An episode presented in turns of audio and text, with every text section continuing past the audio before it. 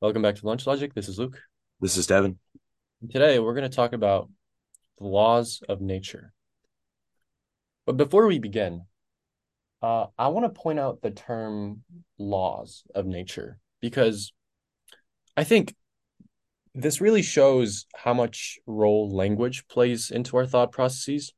Because when we say laws of nature, we often subcon- at least at least subconsciously associate them with uh, governmental laws, right? Yeah. And obviously, governmental laws are invented and and you know they're changeable. So I think before we even start thinking about the essence of the laws of nature, we sort of get uh distracted by it, if that makes sense. Yeah. Um as as in as in like I'm distracted by the wording, you mean. Yeah. Uh right. So so like by using the word uh laws or law, um we get get get um directed down this path uh immediately, like you know, before we can even answer the the question objectively, right? Yes. Yeah. Yes. Um, I mean, which may be true, but you know, some people don't necessarily believe that the laws were quote unquote invented or engineered and that they have to be that way. Um, so yeah, let, let's talk about, you know, where they come from. Where do those quote laws of nature come from? Um, this is a very difficult question, but so a few days ago, I was re-listening to one of our last episodes, um, episode 35, uh, paradoxes and the unreasonable effectiveness of logic and mathematics. And Devin, I don't know if you remember, but I gave you an example of this perfect Pinocchio. Yeah. I do remember. Yeah. Yeah, but I'll just I'll just phrase it again Sure. for listeners. Um, so suppose that there is a perfect Pinocchio, and that whenever he's not telling the truth, his nose grows. So this is different from a standard Pinocchio because a standard Pinocchio, he's he has to lie for his nose to grow. But Mm. so it's, it's a different assumption. It's like whenever he's not telling the truth, he's his nose grows. Okay. Okay. Yeah. So if you have that assumption, then that perfect Pinocchio can't say something like, I am lying right now. Right. Because if he is if he's telling the truth, then that means he's lying. And if he's not telling the truth, then that means he's not lying. So a paradox occurs. Yeah. So if you say that Pinocchio, that perfect Pinocchio is a universe, then a paradoxical statement such as I am lying right now is one of the laws of that perfect Pinocchio. Hmm. Because paradox occurs. If he says something like I'm lying right, I am lying right now. Does that make sense? you explain that a little bit more as as like like what does that mean that that's one of the laws Well, well, I mean, like he can say any other paradoxical statement, or excuse me, he cannot say any other paradoxical paradoxical statements. You know, I gave you an example of saying like I if if the, the Pinocchio says I am lying right now, then a paradox occurs. So his nose, I mean, it it it's it, it's just not possible. Like if you if you consider that Pinocchio to be a universe, that would be one of the laws. Does that make sense? um i think you need to explain a little bit more like like what is this what is this uh, uh um like pinocchio is now a universe and what is that how does that change things Okay. Um well, I guess what I'm trying to say is I, this isn't something something that I necessarily strongly believe in. It's just something that I'm kind of hypothesizing on. Um but well, I'll give you an ex another example because I guess what I'm trying to demonstrate is that the laws of nature don't have to be necessarily engineered or constructed by someone like governmental laws, but that they have to occur. Um, I don't know if you remember uh, episode 60, Are Empirical Truths Just Logical Truths? You know, this hmm is something that it's, it's an idea that I mentioned um, a few months ago, but I'll give you another example um, of why paradoxes might give rise to the laws of nature. So, Aristotle, uh, you know, an ancient Greek philosopher, believed that you know all um, you know all objects with uh, different masses uh, fall at a different rate, right? So if if you have something heavier, it falls quicker, and if you have something light, then doesn't fall as quick. And you know, you might think that's true just using your everyday intuition, but you know, there's like a famous story of Galileo just getting on top of uh, the Leaning Tower of Pisa, hmm and uh, he said to have dropped like uh, uh, two spheres of the same volume but different masses, hmm right? And then he demonstrated that oh, oh wow they do fall at the same rate. Um, but there's actually a way to prove that uh experiment without without an experiment or even math. You can actually prove that all objects with different masses fall at the same rate using logic and thinking only. And you do that uh see here I'll just I'll, I'll just say it. So if you have an object A and an object B and you assume that an object B is heavier, right? hmm So then let's let's assume that uh heavier objects fall quicker than um uh lighter objects. So this is what Aristotle said. Um then if you drop A and B, B should fall quicker, correct? Yeah. Because it's heavier. Now let's have let's tie A and B together with a string. Okay. So then now this A and B tied together is heavier than both A and B, right? And if you drop A and B, A acts as a drag force to B because A is lighter. So it doesn't fall as quicker, right? So hmm if you were to drop B and A and B tied together at the same time, B would fall quicker because A and B tied together as a drag force because of A. Mm. Now we have a paradox where A and B is heavier, but it doesn't fall as quicker. Right. Exactly. So it's a paradox, proof by contradiction, and therefore all objects fall at the same rate. And you can do that, do the same thing by assuming that, you know, uh, heavier objects fall slower. You know, I mean, no one believes that, but you can still do the same, follow the same logical processes and find a paradox and come to a conclusion that all objects fall at the same gravitational rate. Yeah. Yeah.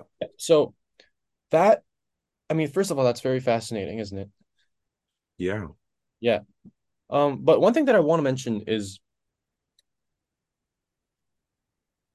you see, I think what we just did is, you know, we just derive one of the laws of nature by going through these logical processes. And uh, just imagine if, I mean, that's one of the quote laws of nature, isn't it? Yeah. But I guess what I'm trying to say is if the universe doesn't follow those logical processes, paradox paradox would occur, just like the perfect Pinocchio example. Right. Right. So I think the real question we should be asking is why does the universe follow logic at all?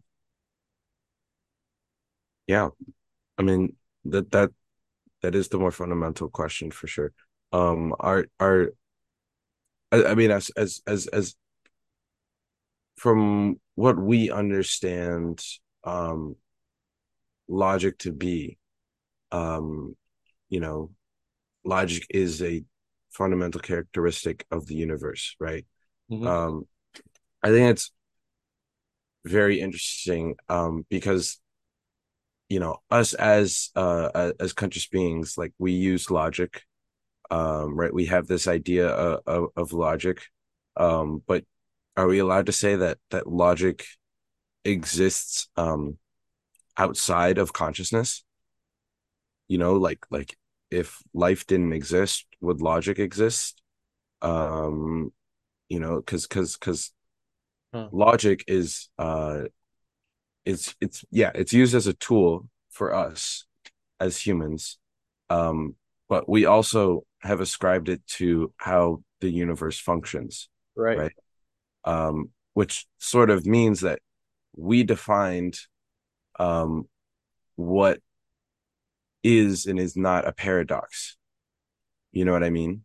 Well, define, I mean, they would be true regardless of how we define them, right?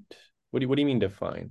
Well, if if logic if logic is um the tool that we use to understand the universe, right? Then everything in the universe must be logical. Okay. Which means that um, everything that is and uh, or everything that is not a paradox is logical to humans, right? Mm-hmm. But that's just to humans. You know, we can only say what logic is um, to humans, right? We can't say for sure that logic is something that exists um, without humans and without consciousness, and that uh, paradoxes or what we what we consider to be paradoxes, um, you know, can't exist Mm. because of how we define and how we created logic. Huh. Wait, so, so what are your thoughts on because I remember um on episode 63, Mystery of Existence, we were talking about uh self-existent candidates for self-existent things, and one of them was logic. Yeah. Well, do do you believe what I don't what does it what does it mean for something to exist? But well, I guess that's a whole nother topic. But I mean, do, do you think logic could be self-existing? Sure, it could, but um we can't say that, right? Because because as far as we are able to use um logic, you know, like it's it's it's it's a tool that we made, you know. So like we if there is some some um higher form of logic that us humans are able to sort of grasp at with our logic and maybe like you know be equal to with our logic um we'll never be able to say that that exists for sure without us right because every sort of like like the ability to be able to say anything requires human logic right Mm-hmm. um you you can't as a human um use that higher form of no, uh, of, of logic right because uh you're human Hmm.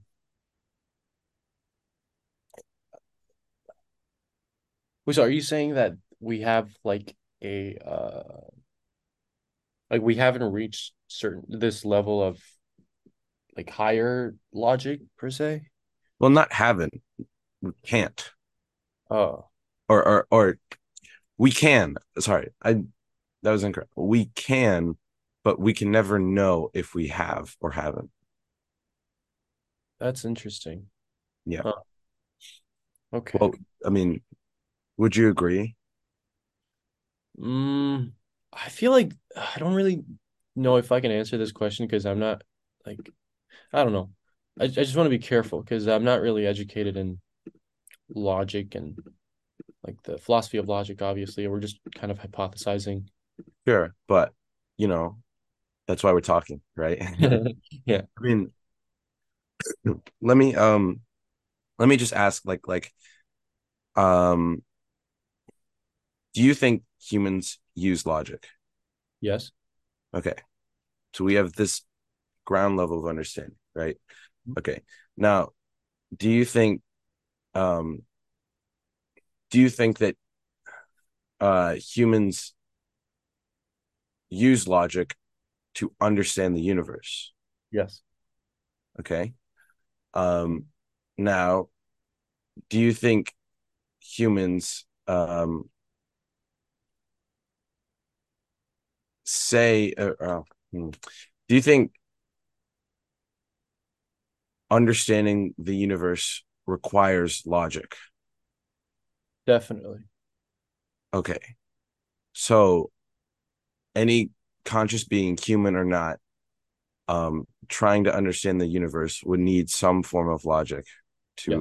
understand it right Yes. okay now how would one get that form of logic Um, well, I think that conscious being needs to have some sort of a biological capability to think abstractly and follow a line of reasoning that requires logical thinking and intelligence.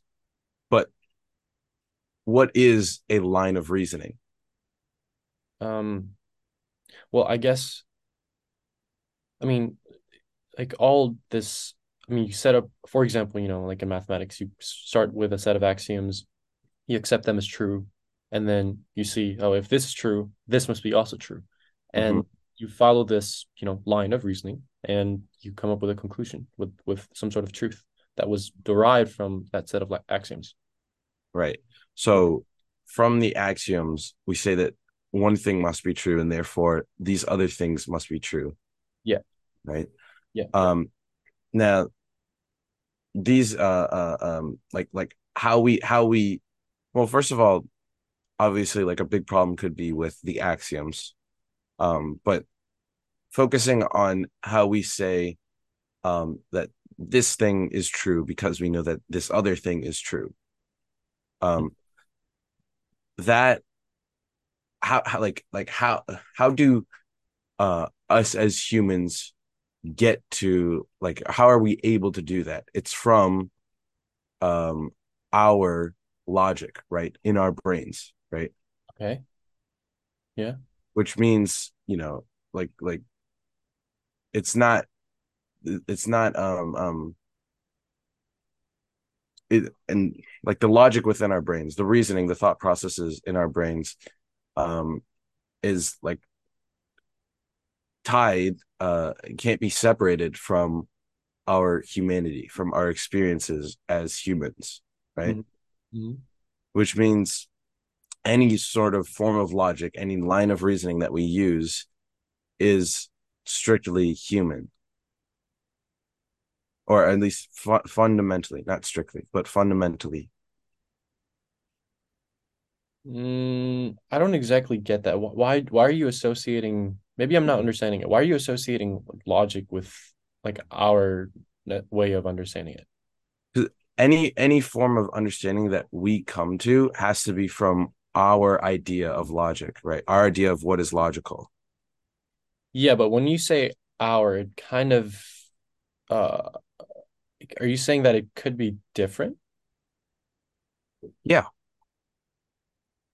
because because what what what is our um understanding what is like what do we think of as logical or as reasonable it's what makes sense given given our experience Well, I mean, I feel like I mean, wouldn't logic be one of those things that's sort of universal? it could be but but like us as humans hmm it's not necessarily Okay. you know Hmm. i mean that's the whole thing with like subjectivity you know some some like when you ask somebody um a certain question they might like what seems logical to them is illogical to a different person Well, I see where you're coming from. Uh, I guess my logic, my understanding of logic was like um just like on a more fundamental level. Like um I, don't know. I, I I get that but like for humans we are not at that fundamental level we we are um you know like we can't be separated from the fact that um we're we're conscious beings with fallible senses right mhm, and mhm. and um you know sometimes inaccurate experiences yeah, I see what you mean.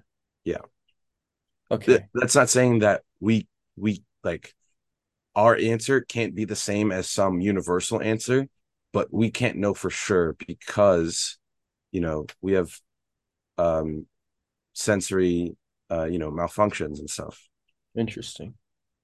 Interesting. Okay. Um yeah, we could definitely talk about that on another episode for sure because I feel like it's it's an interesting topic like how we come to acquire that ability and whether it's universal and whether it's self-existing. Um but yeah, definitely. Um let's go back to uh paradoxes and let's talk about like for example, um you know, we we understand that nothing with mass can travel faster than the speed of light, you know? And you might ask, well, why not? I mean, you can certainly imagine so- something with mass, you know, traveling faster than the speed of light. You can imagine it. Um, however, if like, you know, this hypothesis of, you know, laws of nature come from the fact that or come to prevent paradoxes, then that means if you if something with mass travels faster than the speed of light, a, a paradox occurs. Um, and that's something that's very hard to imagine because I mean, how would a paradox occur by something moving faster than the speed of light? But I think that could be like, I think it just could be that uh, we don't understand the inner mechanisms of the universe. So we don't exactly understand the logical line of reasoning, how something with mass tra- traveling faster than the speed of light uh, causes some sort of paradox. Does that make sense? Yeah. Yeah. So it's not as obvious as this perfect Pinocchio example or, you know, uh, objects falling at the same rate. However, a lot of these more complex and more uh, deep laws of nature, although they seem imaginable, but if you look at the inner mechanisms, they can't be disobeyed because of paradoxes. Hmm. What are your thoughts? Um, I th- yeah, I think this is um sort of tied to the um like what I was just talking about with like um experiencing it like like like the Pinocchio example. Well, first of all, it's like a relatively simple uh example, you know, like it's it's like most people can understand the concept. Yeah. Um but when we when we're talking about things that aren't um as as prevalent or tied to our everyday lives such as the speed of light and how mass moves around the speed of light and how um you know like like the the the, the barriers that that comes with um you know that that stuff is like we don't have a lot of experience with it you know every day it's harder to think about that stuff right mm. i see mm. for sure you know speaking of um the speed of light uh, i want to talk more about like constants and laws and I mean, we had like a several episodes on the laws of nature on Lunch Logic. Uh, one of them being how many laws exist, right? Mm-hmm. And I think this is such a fascinating question because, again, like when we say laws, we associate them with governmental laws, so we subconsciously think that oh, we we can probably count them, um, but maybe they're not countable. And or I mean, let's say suppo- supposedly they exist in some platonic world, okay? And you have like rule number 1 and rule number 2 and so on. Um well, I mean, do, do you think I mean, I think this is something that we talked about on uh why is reality understandable part 2 where, you know, it would be absurd if the number of laws is like some random number, some random finite number instead of it being like zero, one, or infinity yeah. Yeah. Yeah. I mean, I, I, I still pretty much agree with that. Uh-huh. Um, yeah. It, it's, well, actually, I don't, I don't, I don't think I agree with zero anymore. Um, because, um, well, see, see, I went on that whole little like tangent about, um, human logic versus universal logic right which sort of suggests that that like human logic is not as uh concrete as universal logic um and you know given that and given that uh that like using human logic we we see a universe without paradoxes mm-hmm. right? Like that's me using my human logic to to um to say like the universe doesn't have paradoxes. Um that would also lead me to the conclusion that the universe can't have zero laws because stuff is consistent right because because um there's there's uh like it's not complete randomness like like a universe with zero laws would be right Uh, I see what you mean. So if you say like if there are no laws, then like anything is possible. Is that what you're saying? Which isn't obviously possible. Right. Okay. Um, but again, that's using human logic, not necessarily universal logic, but still. Okay.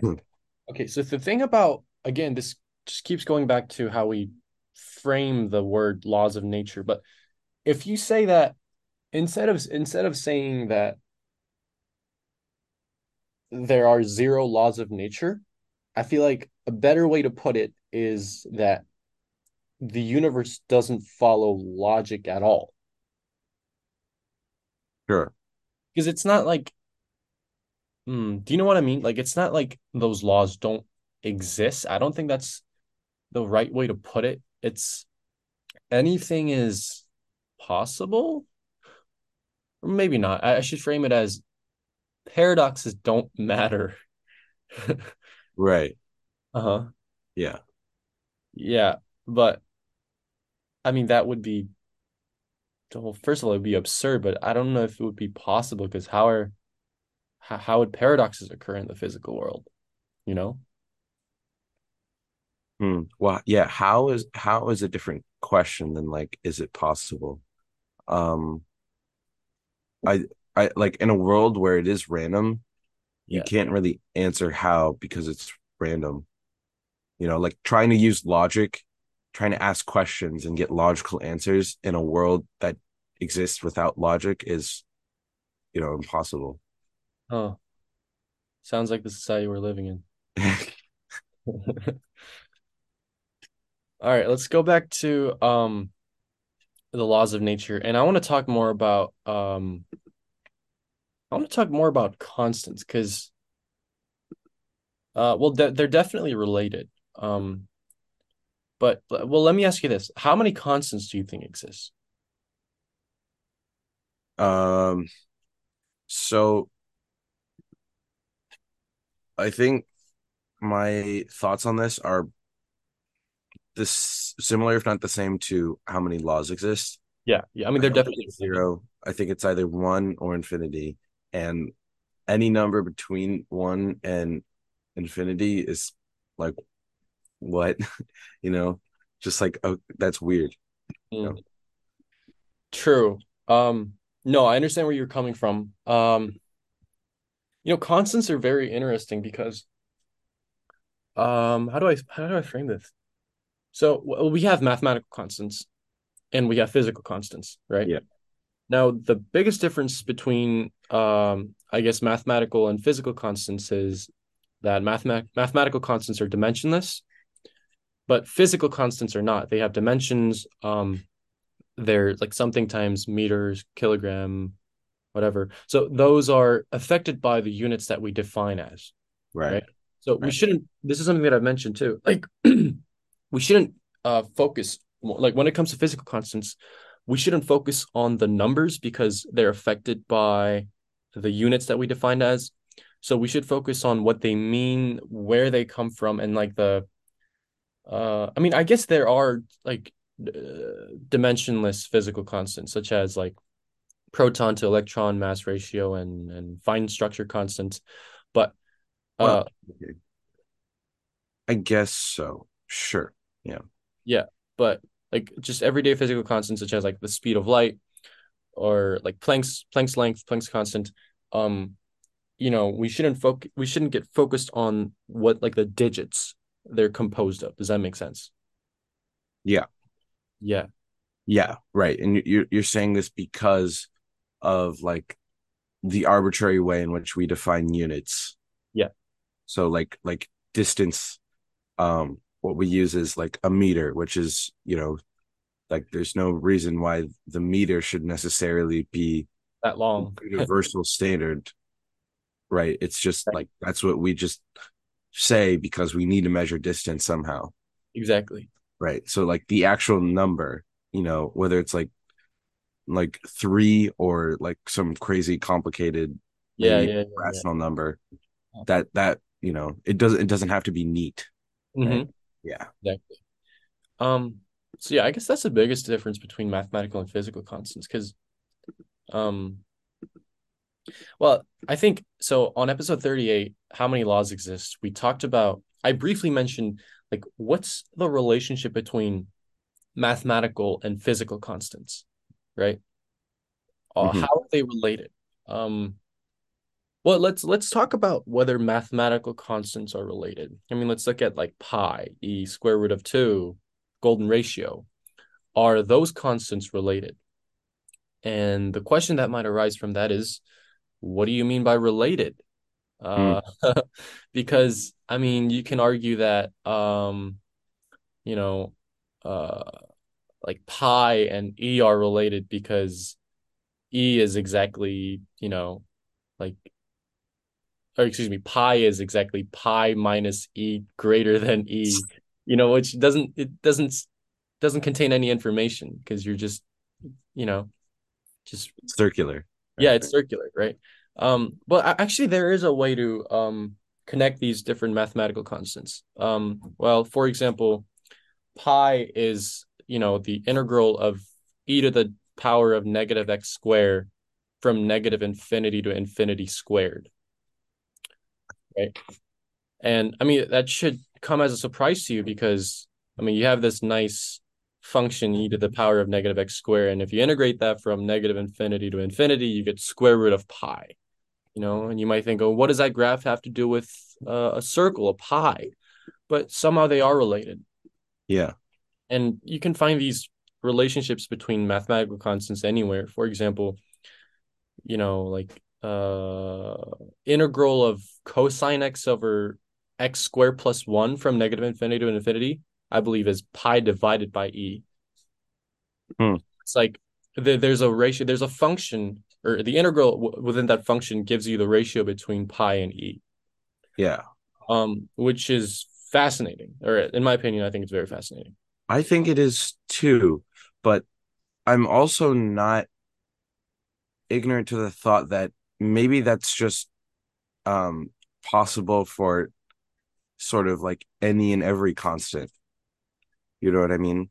Like Uh, like or it, like it doesn't even have to be um like a, a a a common one like e or pi like it could be i mean like one that we just haven't even discovered yet there could be some um you know sort of translational technique like an integral of this function to from these with these bounds you know to get to a different constant hmm. right you know that could i i i, I mean i think it i think it is fascinating that it, that we can perform this translation right Hmm. but i'm not necessarily convinced that um that um you know that's specific or or or uh you know uh, um exclusive to like these um these very popularly used and and and um fundamental i guess more fundamental constants like e or pi right I think I understand where you're coming from, but I guess I guess if you think about the the essence of like irrational numbers, e and pi, you know, they have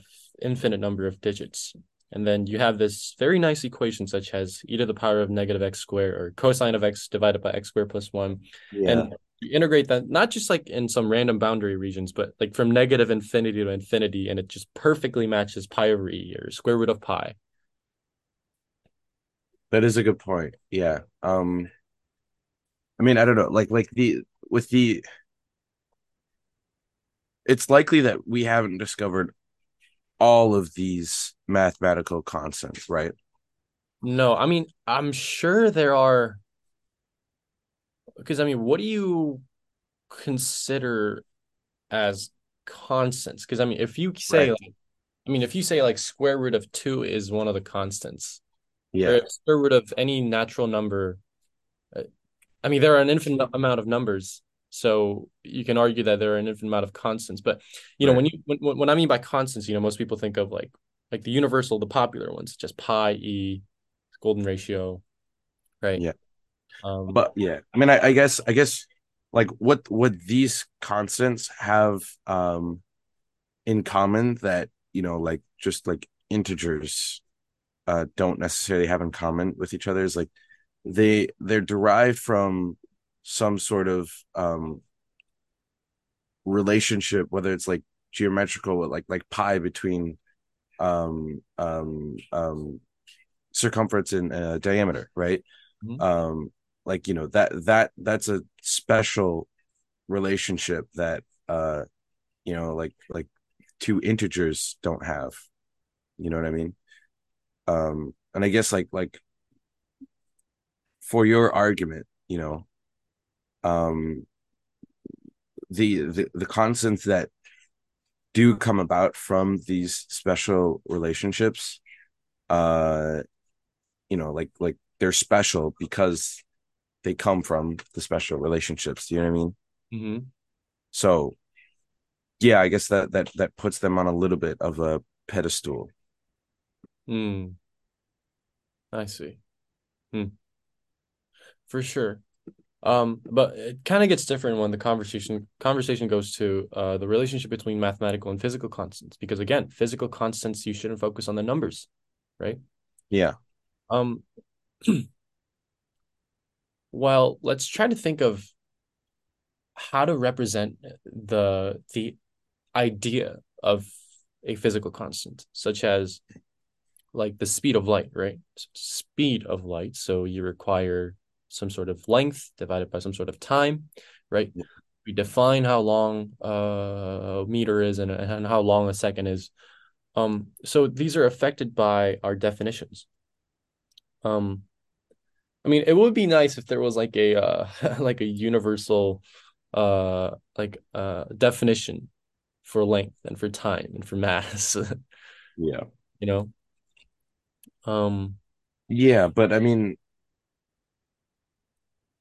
like aesthetically, sure, uh-huh. but you know, logically, like you said, the number doesn't matter, Mm, or the fact that there is a number, right? true. Yeah. Yeah. Um well, let's uh, dive a little deeper into the essence of laws because you know, I think science is so fascinating or this world is so fascinating in a way that you can just keep questioning why um like you can always i mean even if the answer doesn't exist you can still question why. You know you can ask well why does an apple fall? Oh that's because of gravity. That's because of the inverse square law. Well why does that exist? So that's because of the geometry of space-time. Well why does that exist? Well that's because mass and energy uh, curve space-time. Well why does mass and energy curve space-time?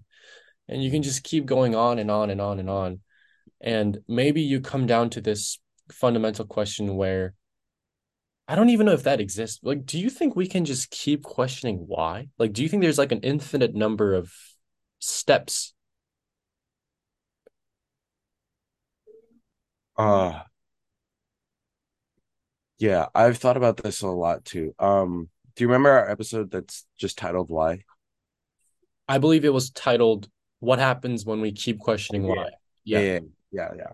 Um, yeah, and we we uh well we like sort of like keep questioning why.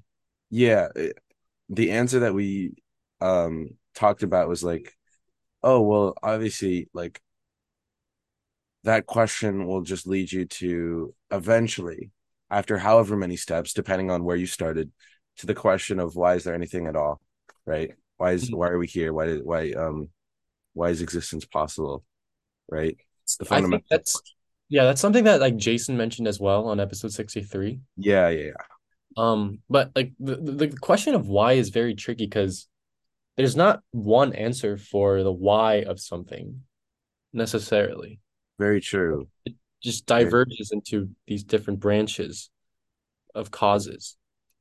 right. Um, Yeah, and not, not only that, like like you can um like by asking why you can uh like that leads you down a rabbit hole of asking more whys, sure.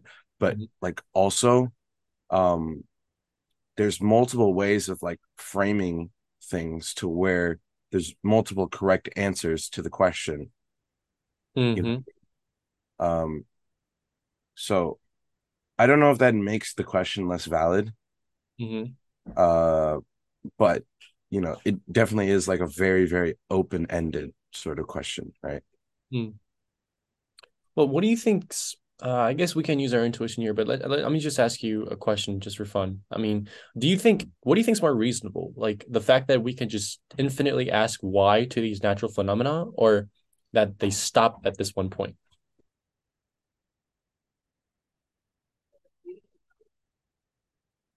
I am not sure anymore. Uh,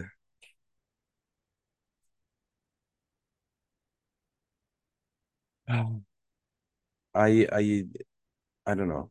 This this question itself is very like it's very tricky. Um, I mean, I'm sure like I'd be very interested into to hearing like the answers that other people have uh to this question. I think this is something that um, you know, when we have more guests on in the future that we should probably try to discuss with them because it requires a lot of brain power, you know, to think about.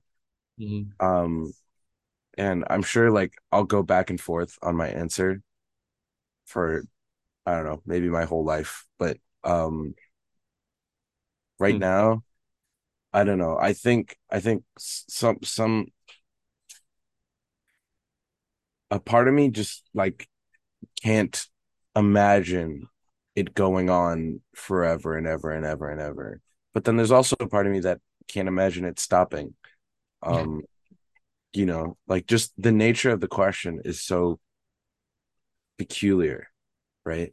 Which one do you wish was true?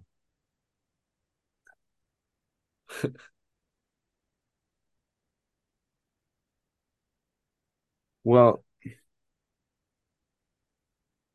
see, I I I want um to get to I get like like truth, you know? Like that's I like truth, you know. We're we like philosophy, we like truth. Um which which, you know, means that like like if we were to get to some stopping point, you know, that would be helpful, right? But I also like questioning, you know. I don't know which one I like more, to be honest. Uh yeah, I can't even answer that. Yeah, this goes back to um like episode four and 46, Life After Truth. yeah. Um we've probably talked about this many times, and I've thought about this for a while. Like what happens if we figure out everything? And maybe it'd be nice if we could just keep questioning why and that it just never stops. Um Yeah. that's just hard to imagine like like infinite amount of steps to understand why an apple falls, to understand why an apple falls. Hmm. Yeah. Yeah, that's very it's very absurd. Um, Yeah. No, I think I think the question um that we posed in Life After Truth is very uh sort of important question because, you know, like like our existence and I think probably existence in general is tied to this questioning. Um um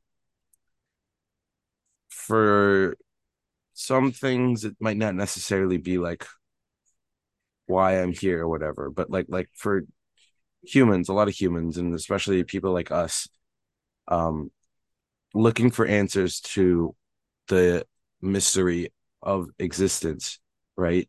You know, like that's very tied to our being, you know? And so if we were ever to find out an answer, you know, our who we are is is fundamentally altered, right? Because we now long we we no longer have access to that part of our our um you know of our being, that part of like that that that um appetite, I guess, for for truth. hmm. So, I mean, I guess it's not necessarily applicable. Hmm. Uh, uh, you know, like like like l- thinking about life after truth, but um, I think it still is valuable, right? And just fascinating in general. You know, well, do uh, do you think that that that that existence is tied to questioning? You know, sort of like in this uh in this way. I feel like that kind of implies that there's a purpose and that we have to do something. Like, are you saying like, Well, I mean, not necessarily like purpose, but just like want, maybe even need, huh? you know, like like can there be Hmm. So this goes back to like the question or the episodes we had. We actually had two episodes on this. Why is reality understandable? Um, Yeah. how is questioning, you know, allowing us to actually find the mechanisms of the universe and and allowing us to enhance our existences? Um, that's a great question. I I can't tell you. Um, well, regardless, I would you see like the I I really don't know. Yeah. I mean, so if we look at like sort of the the different ends of the spectrum of existence, um, and like like if we take like a like a single cell organism, for example, Yeah, would we be comfortable saying that that single cell organism questions? It's not capable of questioning. Right. Well, okay. Are we thinking of the single cell organism as being conscious? Um, even if they are conscious, their consciousness level would be extremely low. Well, yeah, sure. But but okay, if you have consciousness at all, um that's that's that's the sort of existence that I'm talking about. Like um the existence of a conscious being is that tied to questioning, you know, like like is there an organism that is conscious, you know, whether it's small small levels of consciousness or large, um, you know, that is that um doesn't question or is even incapable. Wait, so which question? So like like is it possible for like if we say if we say that um bacteria has consciousness, Mhm. um is it possible for that bacteria to not question at all anything? Yes, You think think so? I think so. Well, why? Well, not capable as in like it doesn't or it's not able to. Sorry, yeah, it's not uh, a dozen, dozen. Yeah, yeah. I mean, you can just go about following your instincts and well, I mean, so okay, so your question comes down to is it possible to exist anything with consciousness exist without questioning? Yeah, I mean, I feel like even some humans do that. that's what it might seem like, but like, like, in I, you bring up a good point in instinct, right? Yeah. But can't we have conflicting instincts? Like, can't we have um contradictions, you know, within us? I mean, any, any, any, at any point when there's a uh, uh um a choice between two things you um like you to to make a decision you first have to pose the question and even if your instincts lead you towards one way or the other it's still just an answer to the question no Oh, I see. That's that's interesting. But I feel like if you go really low, or if, if you go to this low consciousness level, such as a bacteria, I don't I don't know. I mean, I feel like I should be more educated on this topic because I don't really know what it would like to be a bacteria. But yeah you wouldn't even question it, would you? Like you would just do things. sorry say that say it again Like you wouldn't even question it. You wouldn't even have the opportunity to question it. It's so yeah, I think it's kind of going far as to relating the essence of existence with questioning. I mean, maybe. i i kind of feel like like you can't exist like consciousness can't exist without questioning at some level or another Hmm. i don't know working theory i guess Hmm. Interesting. Um, well, let's go back to like this questioning of why and say, let's say supposedly, you know, we can ask why an infinite amount of time. So there's like an infinite causes to uh to explain this phenomenon of why an apple falls. Does that mean there's like an infinite number of laws?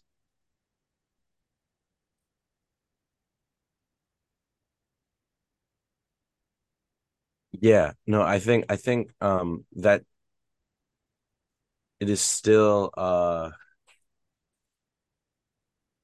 either between one or infinity. Um, do you want me to explain why I think it might be one still? Sure, please.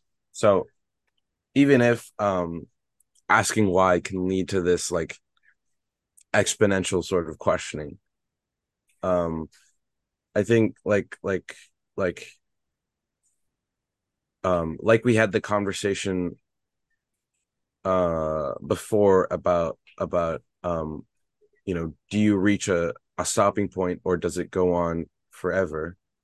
Um you know like like if you do reach that stopping point then you know it's possible that that um one answer will explain all Yeah, like the theory of everything. exactly Mm. um and and um well i guess was was your question like if we if we can't reach a stopping point if it just keeps going on and on and on we must have infinite laws right? Yeah, if it's just if you can just explain the cause of the cause of the cause forever. i see. Um yeah that is different. Yeah so the the question then then the questions are very tied together in my mind like like if um so if we have one theory of everything then questioning why over and over and over will eventually reach a stopping point to which the theory of everything can explain everything as it's you know supposed to do. Um now if we have infinite laws then there is infinite um you know you can keep questioning why an infinite amount of times and end up with an infinite uh, amount of questions right that each are explained by the infinite amount of laws Say that again? So, so okay. So there's two paths that are possible. It's either um, asking why will lead you to the same question, which can be explained by the theory of everything, or asking why will lead you to an infinite number of questions, which can be explained by the infinite number of laws. Okay. Now, I think we should talk about that second path, the in, the infinite path. Mhm. Um, if we were to if we were able to uh, um, if we were able to to to ask why over and over and over an infinite amount of times um there is no end right No. which means um there is no hmm.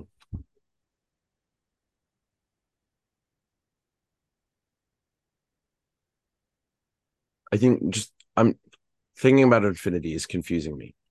Um because well, like, you know, according to my human logic, infinity is impossible. Uh so yeah, I don't know. I think I think yeah, I don't even I, I don't even know. It's just so much simpler to say that everything can be explained by one thing. Um It would be very nice indeed. yeah. Hmm. But also that kind of implies that the research might stop. True. Which is very unlikely in our eyes, right? Yeah. Ugh. It's like it's almost we have like a choice between two paradoxes, right? Uh-huh. Uh and so, you know, my human logic is failing me. This might be a very good uh example to my point of like like human logic is not necessarily universal logic because now I've come to um a place where human logic can not answer something Hmm. right because because i see i view two i view both possible answers as paradoxes right Mhm. whereas in the universal logic they might not be paradoxes. Mm, Um, and therefore, you know, one one of them can be the explanation. Um, but yeah, interesting. Yeah. Hmm. Um, going back to uh mathematical and physical constants, I want to focus on the laws now, laws of mathematics or laws of physics. Um, so this is something that I've been thinking about for a while, which is, you know, how do we derive the laws of mathematics and physics? So let's look at, um, I mean, let's look at like, you know, like the Pythagorean theorem or calculus, you know. We observe an object such as a right triangle or a motion of a planet. We want to describe that using the language of logic and mathematics. So we come up with a squared plus b squared equals c squared and the laws of calculus, right? yeah, So I have I have an interesting thought experiment, um, which is uh, so I'm going to explain this. So let's say, uh, hypothetically, we have a, a genius blind mathematician uh, who was born blind. Um, and we're assuming that this guy's a genius, so he can think of basically anything. He could do any type of mental calculations, right? Um, you know, that actually just reminds me of the mathematician Leonhard Euler, Hmm. his latest years. yeah. Yeah. But anyway, um, my question to you is, is it possible for that blind mathematician to, for example, derive Maxwell's equations? Why not? Well, because if you look at the history of Maxwell's equations, um, you know, the history is basically like a science. I mean, there were many scientists, but for example, like Faraday's law, you know, Michael Faraday, um, this is something that I'm learning right now in my physics class. So he like wrapped um like two wires around opposite sides of an iron ring, and then he like he what he's trying to do is he's trying to watch like um a transient current occurring from this uh wire that he connected to the battery. And then what he, so the basic idea is that uh the induction that occurs from the current occurs from the change in magnetic flux. Hmm. Um but anyway, the I guess what I'm trying to say is like um you occur something physically, right? You you uh, do an experimentation, obtain empirical data, and find patterns. I see. Michael Faraday wasn't the best at math, so he just kind of expressed the idea verbally and with like like the what do you call it, like the force of lines and etc. He just tried to visually represent his idea of the laws of nature. Yeah. Uh, and then James Clerk Maxwell came along, and then he expressed the idea with the language of mathematics, and he came up with Maxwell's equations, right? Mhm. Um, which shows the relationship relationship between electricity and magnetism. Um, so if you look at the history, obviously, you know, it requires some sort of observation, it requires an empirical data. Uh, you need to, well, first of all, not just f- find, forget the, like, you know, you know, EMF, EMF has occurred because of the change in magnetic flux over change in time and all these complicated laws. You first have to understand what electricity and magnetism even are. So my question to you is, is it possible for this blind mathematician, genius blind mathematician, to just intuitively come up with Maxwell's equations? I see what you mean. Um, hmm. Well, do you want to like step it back a little and then just think about, is it possible for that same blind, blind mathematician to come up with the laws of mathematics? Yeah. Yeah. Yeah. So Uh, let's let's look at like like the Pythagorean theorem, for example, you know? So you I think you can imagine a right triangle. I think you can imagine the counting system and the algebra and the whatever. And there's like a zillion ways to prove the Pythagorean theorem. But I don't think there's anything stopping that blind mathematician from coming up with a squared plus b squared equals c squared. Because you can imagine a right triangle, you can do some operations or whatnot to find the relationship between those three sides of a right triangle, right? You know, I think um I think how you have to think about this is is uh like the, the, purpose of this mathematician being blind is that they don't um have any sort of like like a good physical understanding of uh of of like shapes or okay so we had a small technical issue um but we're back. Again talking about the blind mathematician. So in this circumstance um what i was going on to say is is is, is that the the purpose of like this uh uh this situation with the blind mathematician is that the the mathematician doesn't have um a good physical understanding of like of like what is right? You know they, it's it's hard for it's harder for them to imagine um you know like what a circle is right? Because they've never seen a circle they've never seen any shape at all even like a line or anything right? Uh-huh. and so so i think um like a good way to to think about this um this situation is like you, know, even more than under than than imagining just a blind person just imagine um uh, just like a person without senses you know who, is only able to use logic right logic and reasoning and and you know like still mentally just as capable but without yeah, the physical more capable yeah sure yeah more capable yeah. but without the physical understanding or experience that that the rest of us have, right? And so when we're talking about something like the Pythagorean theorem, mm-hmm. I definitely agree with you that this person is fully capable of of of under of deriving the Pythagorean theorem themselves. Um, but their derivation is not tied to the geometrical meaning. So they're not thinking about an opposite side, an adjacent side, and a hypotenuse, right?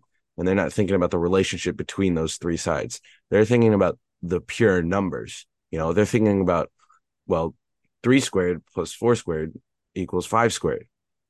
Well, but you can still come up with a right. You can still imagine a right triangle. You can still no, imagine. No, no, no. I, I, I know, but I, th- I think what's even more fascinating and more valuable to think about is a person who can't a person who doesn't understand what a triangle is, right? And a person who like a, a triangle would have no meaning to them, you know, even if they could understand it, right? Mm-hmm. That person is still completely capable of discovering that a squared plus b squared equals c squared. Well, I think one can understand like three squared plus four squared equals five squared, but you don't know what they mean. You don't know how they like you don't know how those numbers are used in nature right and that requires sure. imagination that requires sure. yeah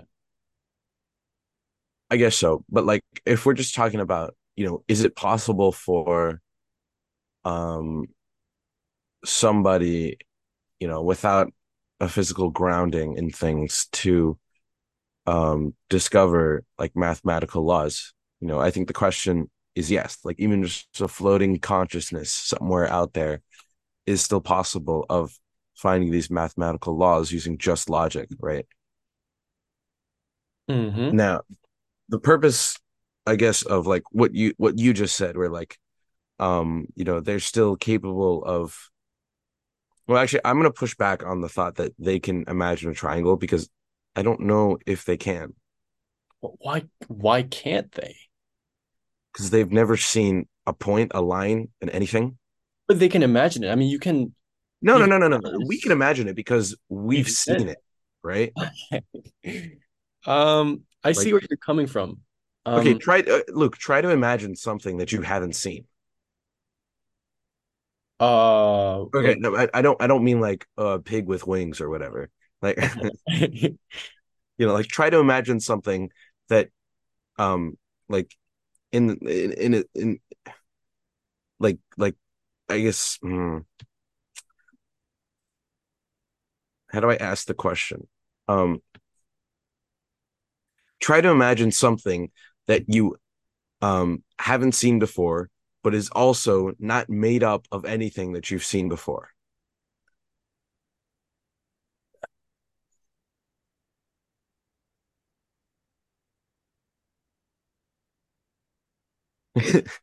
Okay, hold on. How does Hmm. Well, hold on. Well, how does this question um, like go lead back to can that blind mathematician come up with a right triangle or a circle? Because well, it because because this this uh mathematician um and well okay i'm not i'm not saying blind um i'm saying like floating consciousness because a blind person could still like like we could still have that person uh like like feel right so they could oh, feel let's let's let's let's get a let's get a little more cruel and just take away all of his five senses. yeah yeah, yeah exactly Okay. so um for this person they uh-huh. they they have no understanding of of anything around them right? They only can use can use logic in their brain right? Yeah. Everything their whole life everything they experience is within their mind right? Yes. Um literally just like a brain in a vat. Yeah, yeah. Yeah. Floating con yeah yeah. Um this this person you know the only tools it has uh um logic and reasoning you know mm-hmm. which you know arguably the same thing but whatever which which which which means you know like they themselves have to uh uh um they they they have to like use only logic and reasoning to do whatever sort of mathematical deductions so they can't think of the sides of a triangle and and find the Pythagorean theorem. You know, they can only use the numbers, right? I don't. Okay, well, okay. Why can't you like what's stopping that blind mathematician from just imagining a circle? Is okay. Here's an important caveat that I think might help explain things. So, like, like if we literally just had a brain in a vat, a floating consciousness with no senses, mm-hmm they they I don't think they'd be able to comprehend anything, right? Because nothing they they couldn't like like like there would be nothing within them to understand.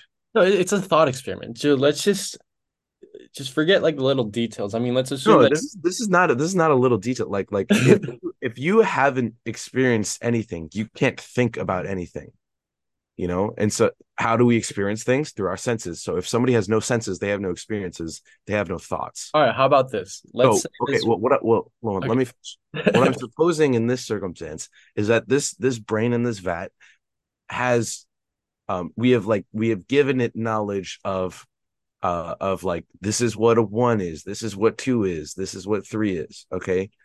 And these this is how these numbers relate to each other you know like a very basic sort of understanding of of what uh like math is and what logic is okay? Now we have not given them this is what a circle looks like and this is what a square looks like this is a line. They strictly have numbers okay? From from every single resource that they have they cannot somehow create oh that's a line now you know? Like like like you know when i asked you try to make uh try to imagine something that doesn't exist and is not composed of anything that already exists. You can't. You just can't. So in this circumstance this person cannot work with anything other than what they know as as um as uh as real as in like like like numbers right? They can uh come up with with functions or modifiers like like saying integral because that's just a process that works with the numbers still. But they cannot can't come up with something like adjacent to numbers themselves right? Do you agree or disagree? So we had a similar discussion like this on my philosophy class where is it like are these mathematical objects and ideas uh, sort of universal, or does it require some uh, empirical uh, data and observation? Um, I, Devin, you have a point. Um, but I just still can't it, like I don't know. Why why can't you imagine a circle? You don't know, like, like, well, okay, why could you? Well, what's stopping you? Everything, literally everything. Okay, well, okay, so the reason why I gave this blind mathematician thought experiment as an example um, is because I wanted to understand the difference between mathematical and physical laws. So my hypothesis or whatnot was like, you know, you can, you know, this blind mathematician can come up with mathematical laws because, you know, I assume that it's possible to think of these mathematical concepts and shapes and etc. But you can't do that for physical concepts. Like you can't just think of like this someone was born blind to just think of uh mass, time, length, temperature and charge, you know? And you can't just randomly think of electricity and magnetism. Like that actually requires observation and empirical data, right? Hmm. So that was kind of my, kind of my thought experiment there, and maybe that's what distinguishes math and physics. But now you're saying that even mathematical laws need some sort of empirical observation. So I'm not sure. No, I think I think we're saying the same thing. Um, I this this person, like this this brain in this vat, can still come to an understanding of mathematical laws, right? They can still know that a squared plus b squared equals c squared. What they can't know is that um that's the that that's the same as saying this side of this triangle of this right triangle plus this other side or sorry this side squared of this right triangle plus another side squared of this right triangle equals the longest side squared of that right triangle mm-hmm. you know do you, do you get the distinction here yeah i guess you're more hmm. so my like original idea was um I can definitely understand where you're coming from because um like like a perfect circle doesn't exist in the physical world but we assume that it does in the mathematical world by looking at something that imitates the perfect circle in the real world. Sure yeah. Um but i mean would you agree that it's more like it's easier to imagine mathematical objects such as a circle or a right triangle than like electricity or temperature you know because they i mean definitely require empirical data you definitely yeah. need your five senses right and but but okay think about why it's harder to imagine those things um well we see shapes like circles squares whatever all around us every day, like almost constantly. We don't see charge. oh. You know what I mean? Yeah. Um, because we have limited experience with these things, they're harder for us to think about. They're harder for us to understand, you know? And um how this relates to like like my point of view with this this brain in the vat is like if you have no experience of anything, you know, it doesn't matter if you're talking about um it doesn't matter if you're talking about a circle or charge no experience means it's impossible and you know impossible impossible means impossible you know whether it's it's very impossible or just slightly impossible you know uh hmm wow that's very tricky um, I think it, I think it is important to note that. Um, well, okay. So is your is your sort of your your your uh uh, uh your reasoning for for asking this these questions is like can we um get to an understanding of can we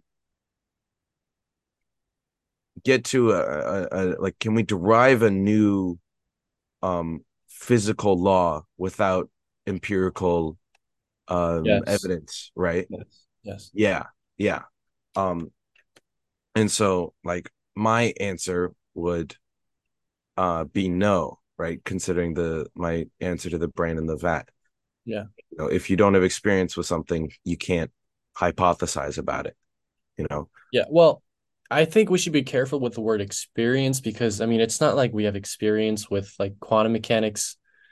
Um, I guess it's more of like we start off with a set of axioms or we we assume that it like exists, you know, we assume that these quantum particles exist. And um uh, well the question comes down to like that can that blind mathematician like is is he even aware of that existence in the first place? See i i think this, yeah, this is what i was sort of sort of like trying to get at um like like any any um hypothesis or axiom that we said or whatever that uh is from our like best judgment of what we've seen so far right yes Yeah. Yeah. yeah um which which means like any sort of any hypothesizing that we do is tied to our experience in the real world you know? And us you know as capable like scientists and researchers and whatever we've all had experience in the world. We can all observe the world in whichever way um we want that you know that we're capable of.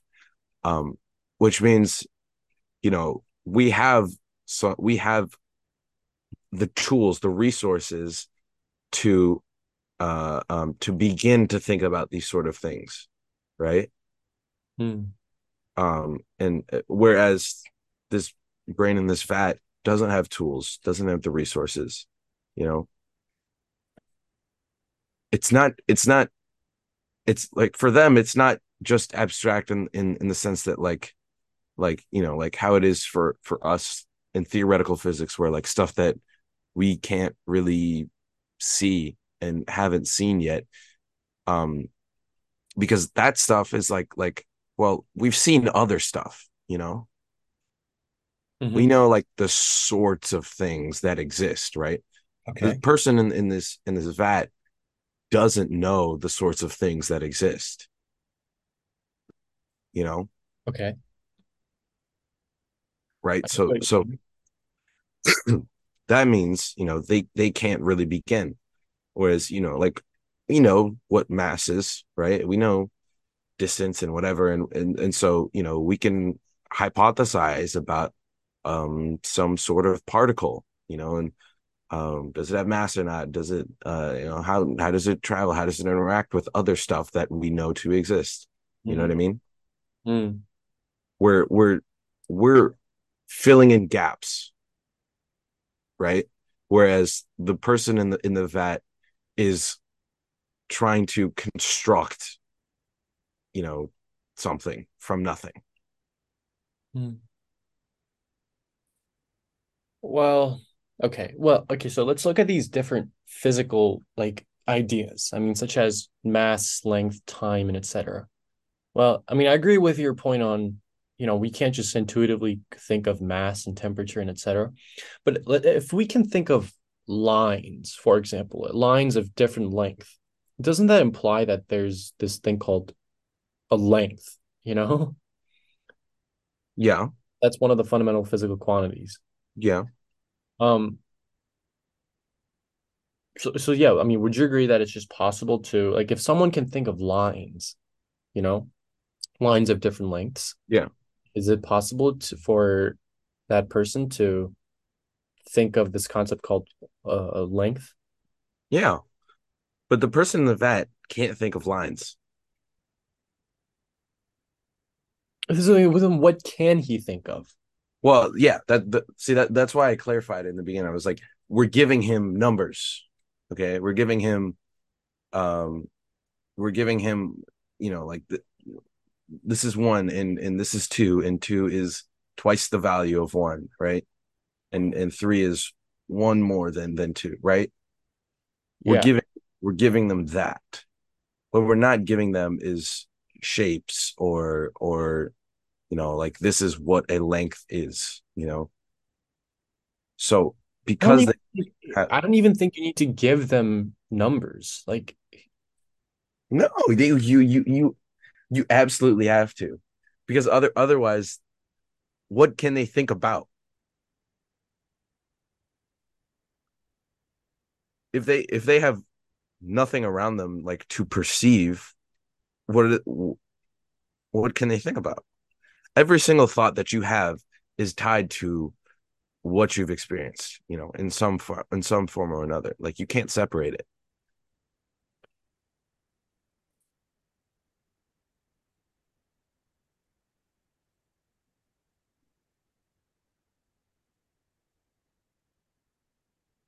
we don't have to think about this.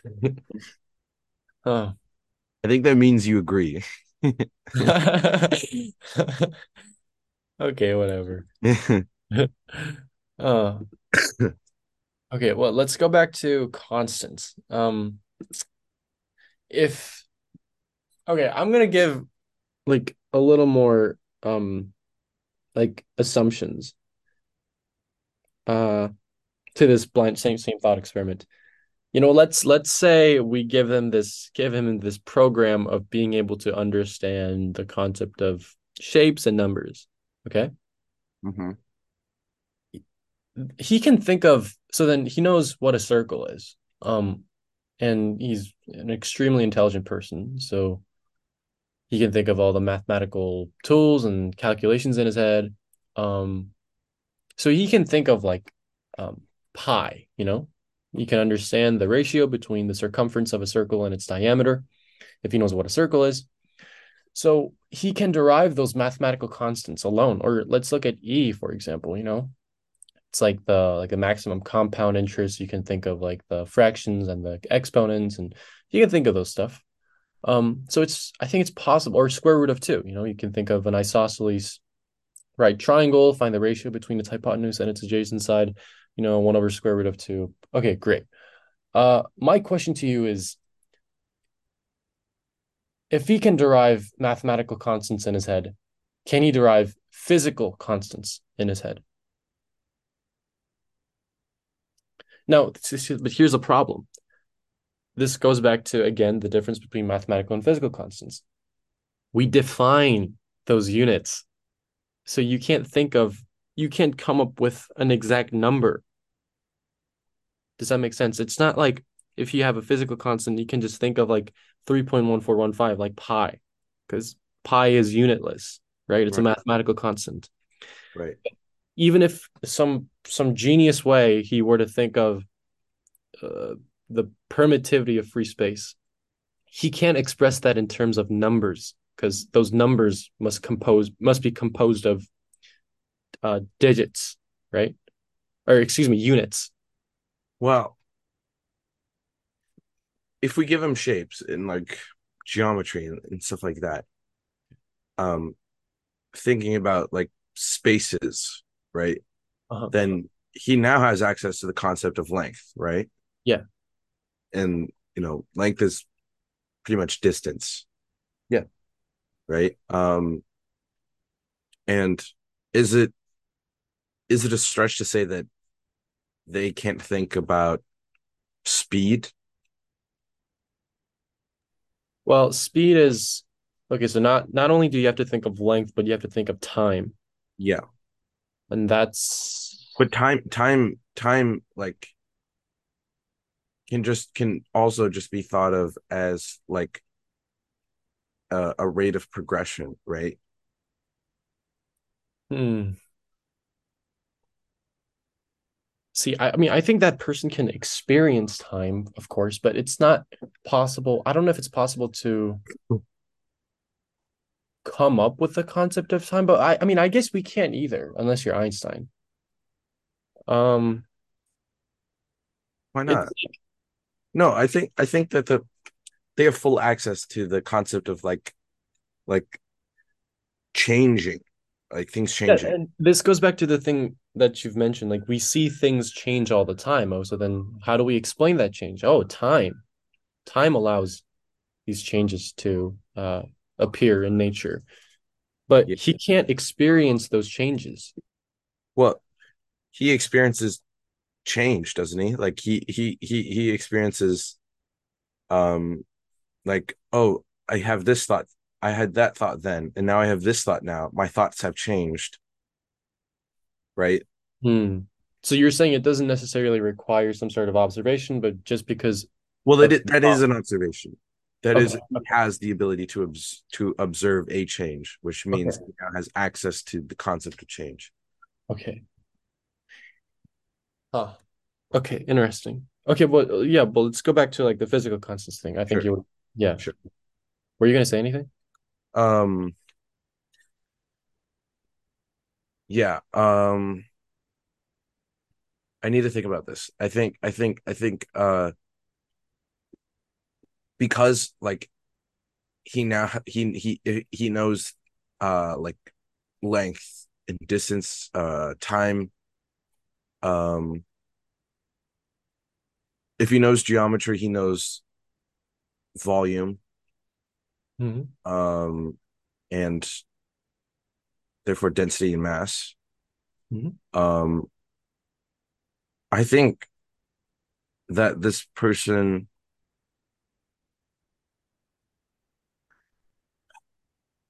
i'm going to give an answer that might be illogical i think this person has access to some physical laws Okay.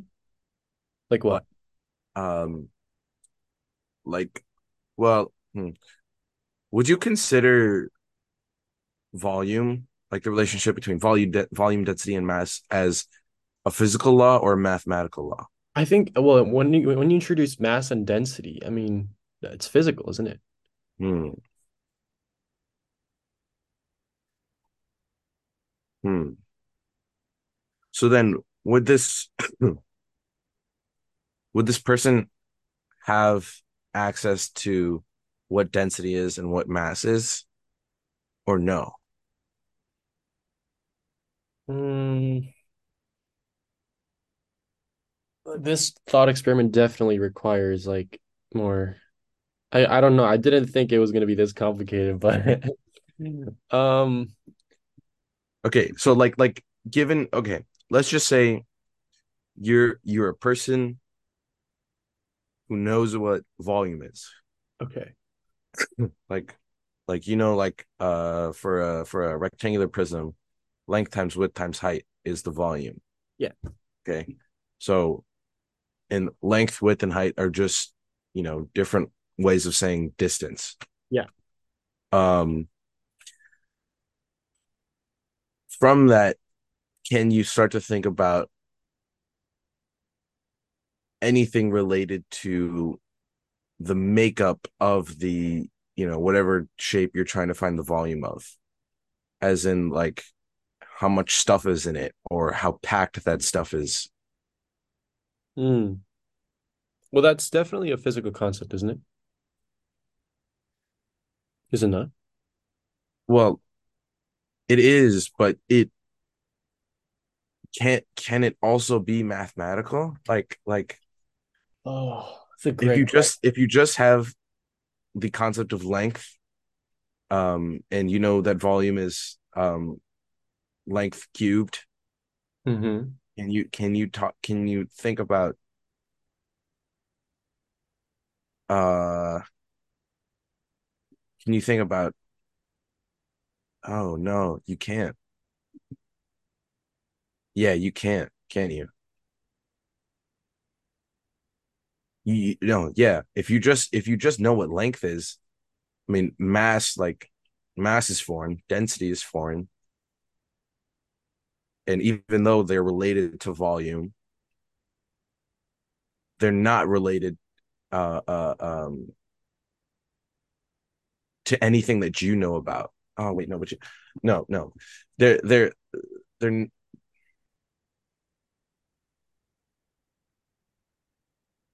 okay Wow. Okay. I I don't think you can know what mass is or density is. I think you're right. Um, because you don't have experience with mass or density. Right. Yeah. Well, I was having this imagination of like, what if the theory of everything is a purely mathematical, mm, okay, a purely mathematical equation, and from that, the laws of physics are derived. So somehow this genius mathematician can only think of mathematical things and that he comes up with theory of everything and that within that theory it contains physical uh con or physical concepts such as temperature, mass, length, and time. Mm, and he's yeah, able yeah. to derive like Maxwell's equations. Yeah. Yeah. Okay. Okay. So I think um so like wow, this is great because like this volume example I think is very applicable to like this larger scale theory of everything. So like if the person knows mathematical concepts such as um uh length, right? Or in in lines and, and distance and shapes, whatever, they can find what volume is, right? But as we said just now, they don't know what mass or what density is, right? Because that's a purely physical thing of which they have no knowledge.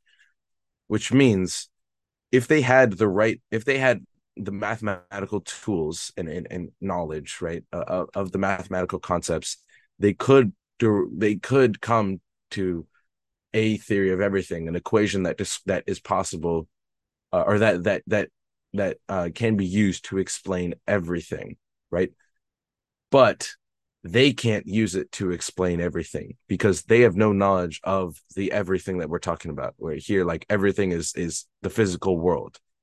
Mm-hmm. They this this equation to them is purely mathematical, um, and you know the the side of uh, uh um the the physical side is you know like they can't begin to uh, uh um to think about that. So like think about the um equation for um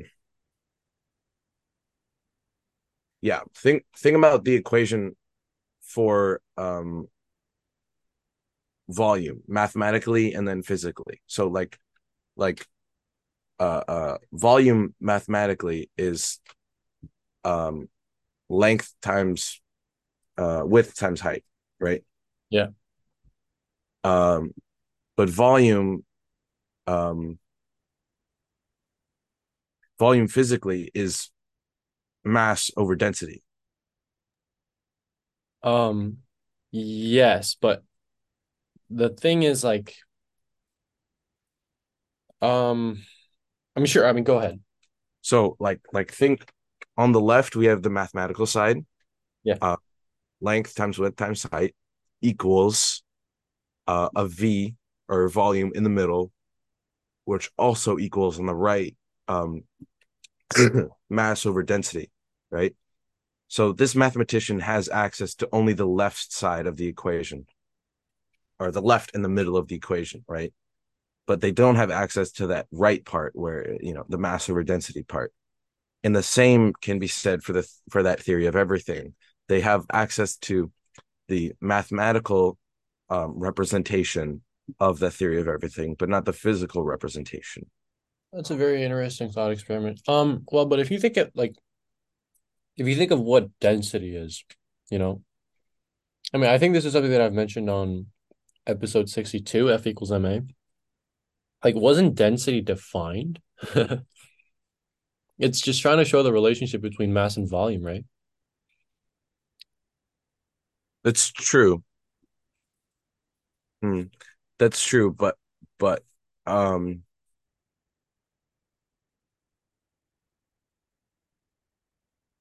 but I think because it its function is to like show the relationship between two physical uh uh you know like like things like concepts um it it exists in the same sense that they exist. you know, like we we also defined what mass is and what volume is. You know, it was just a little bit more intuitive, and so we didn't need to, you know, draw draw a uh, uh, use an equation between two other things that we knew. Right? We could just say, oh, that's what that is, and so what this other thing is. You know what I mean? Hmm. So it's all sort of like a little bit arbitrary. I see. Hmm. This is a very interesting thought experiment. Yeah. Um, you know,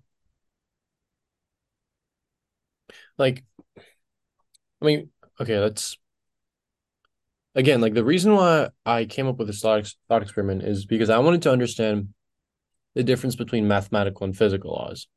And now you're saying that either way, you need some sort of empirical data. That makes me think that understanding reality not only requires logic and intelligence, but also requires your senses, observation, experience. Yes. Yeah. Yeah. Hmm. Well, and, and I think that that's in part because of of of like like you could I think you can still say um um understanding requires intelligence without having to clarify um, you also need experience because I think intelligence and experience are related. Wow. Right. So um like um well I think I think intelligence sort of incorporates um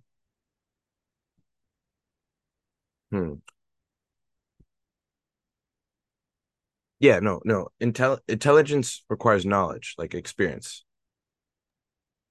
Right? Okay. Because because because uh how can you think about something that you have like no knowledge, not just like no knowledge of the thing, but no knowledge of anything related to the thing. I see what you mean. Yeah. Mm. So so yeah, you can still say understanding requires intelligence without having to clarify intelligence. Um, it also requires experience, right? mm. Okay. So let's go back to physical constants and think of if there is hypothetically a mathematical way to derive physical constants you know? Um you know how i mentioned that physical physical constants you shouldn't focus on the numbers because of the units that we defined as. What if there's a way to um make all physical constants dimensionless like what's the relationship between mass length time temperature, charge, and so on. Mm-hmm.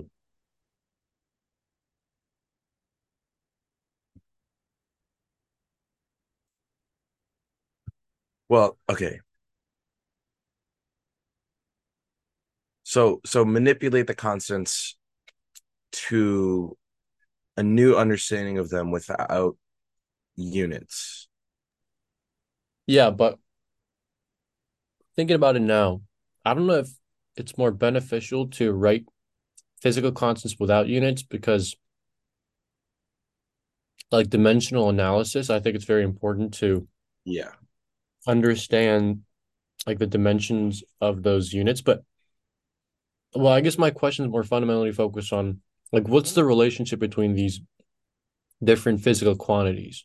Like is because I mean, let's let's look at like equals mc square. You know, that tells you the relationship between mass and energy, right? Uh-huh. So I guess what I'm suggesting is, what if there's a way to find the relationship between all these physical units, physical concepts? Right, right, right, right. Yeah. Um, that would s- sort of like would that imply a theory of everything? I don't know. Everything is everything is connected now. Like if we can if we can get everything unitless, then everything must be connected in a way to which like we can cancel all the units, right? Yeah. I mean, hmm. Okay. Yeah. So if that is true, you know, the theory of everything must exist. But we already know the theory of everything to be a paradox, or at least somewhat paradoxical to think about. I mean, I think I think that's the uh that's the um I don't know, the result of that thought, Luke. It's that it's that if uh everything if everything is related to um everything else, then there is a theory of everything. Yeah. Hmm. Yeah. Um. Yeah. I just, well, let's go back to like equals MC squared, or I mean, let's look at like, you know, the relationship between um space and time. You know, Einstein said that space and time are actually under the same uh fab fabric of space time, and then that mass and energy causes this curvature in space time. You know, mm-hmm. they're all physical uh, concepts that are related to mass, length, and time. So, do you think that implies like some sort of a hint that these physical quantities are actually all related?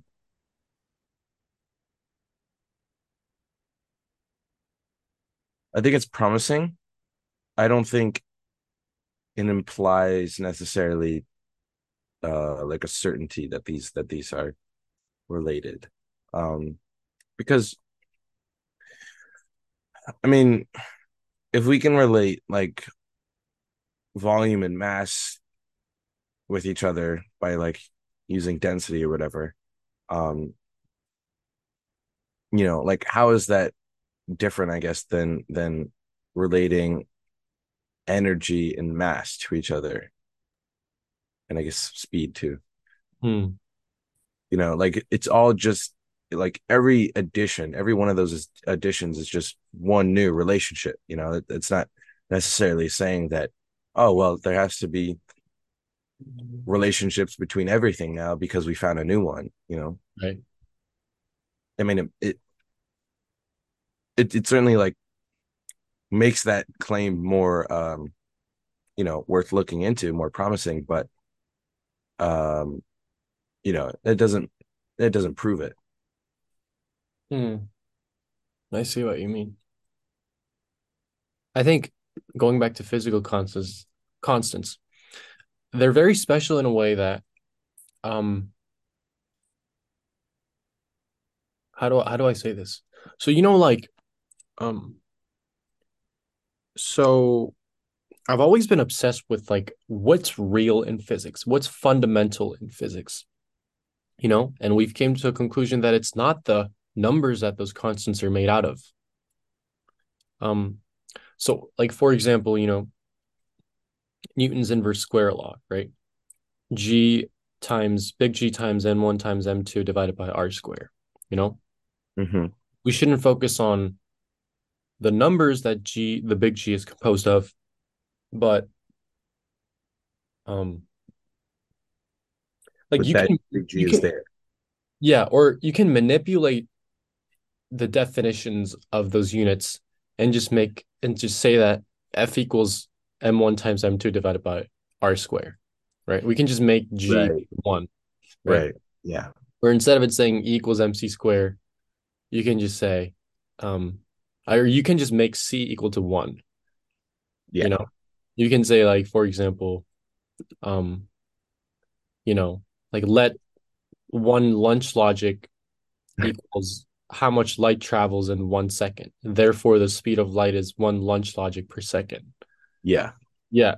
So we shouldn't, you know, focus on the numbers. So I think like the fundamentalness in physics is in the ratio So, for example, Kepler's third law states that uh, the square of the orbital period of a planet is proportional to the cube of the semi-major axis of its orbit. So it doesn't tell you the constant, but it tells you that it's proportional, right?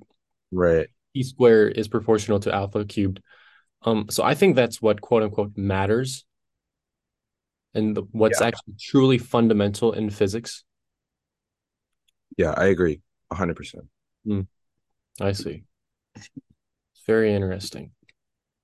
Um, yeah, I mean, this is like the the difference between math and physics. It's that when you try to measure these physical quantities, you need some sort of units, and that they affect our, affect our constants. Right. Yeah. Um, it is interesting a little bit though, like like when mathematics involves like geometry, we use the same sort of arbitration, like like um like some like I I remember um like doing volume, like learning volume, and you'd have to write like units cubed, you know, like you literally just say units, right? Which is no different than us just saying meters cubed, you know, Yeah, just a unit, right? true, definitely. Hmm. Yeah, um, so going back to uh, the essence of constants, you know, I wonder if constants are actually constant. Hmm. I mean, they are called constants. I'd assume that be for a reason.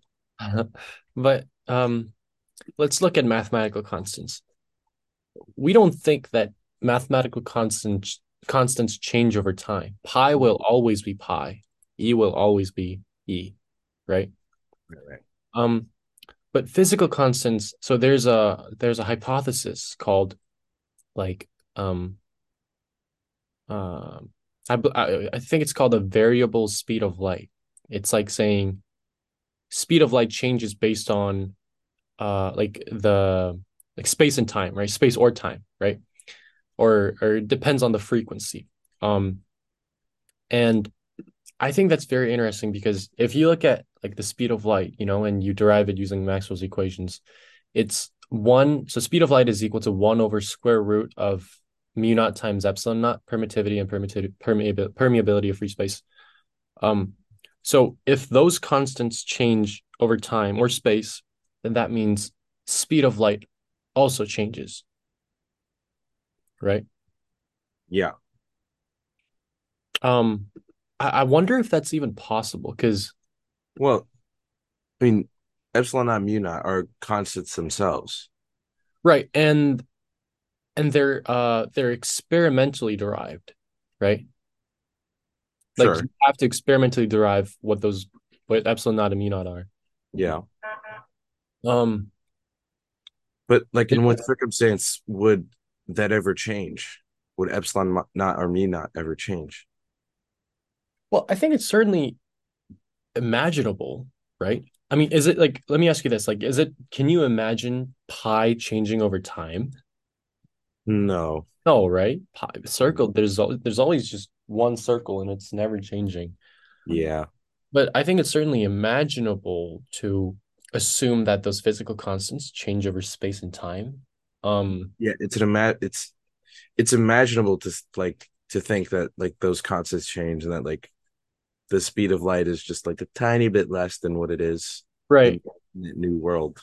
But that might be again because of because we don't understand the inner mechanisms of the universe. And this is something that I've mentioned in the beginning, where if the speed of light isn't exactly whatever that is, you know, a paradox occurs. Right. And you know, we can't understand it on its surface level, but if you understand the true mechanisms of the universe, you understand that there's a very, very logical line of reasoning behind the exact number within those constants.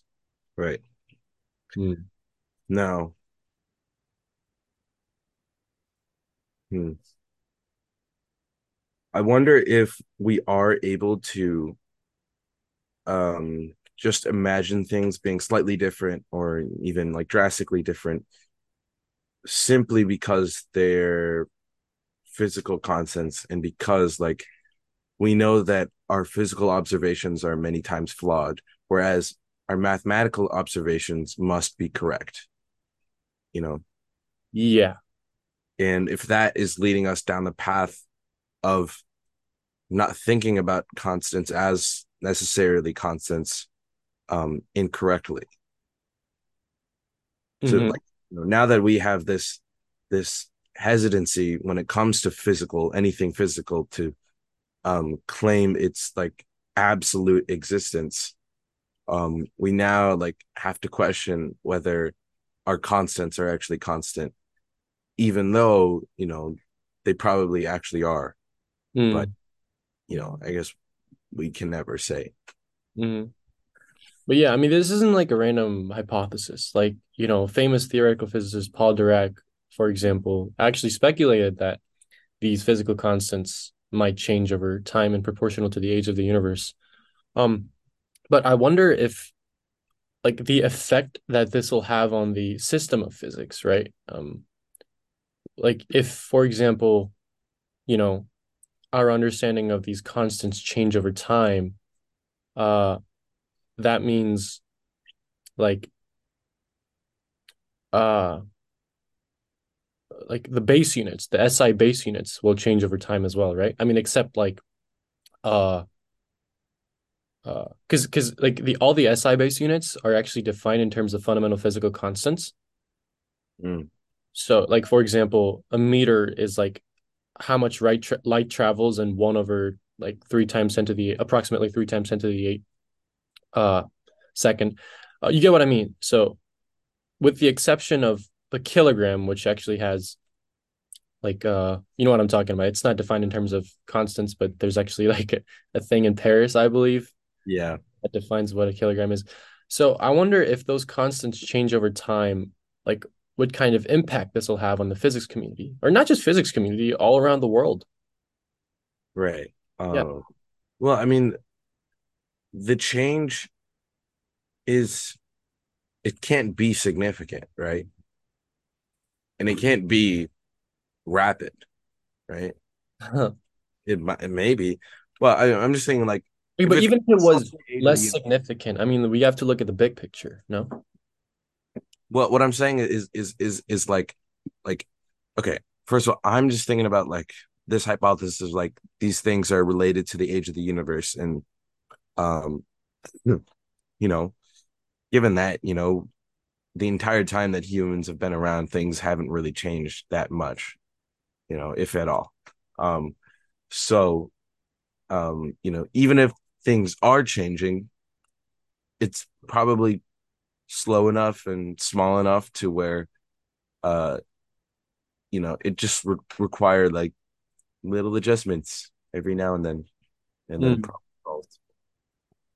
Hmm. but it does you know shake shake things up when it comes to like units but you know after we sort of understand that things are changing you know it's not like a huge deal to deal with the change I see. Well, scientists definitely need to make some adjustments because, like, for example, we have a calendar that changes every 365 days, right? yeah But we understand that the Earth doesn't rotate, or its its um, period isn't exactly 365 days.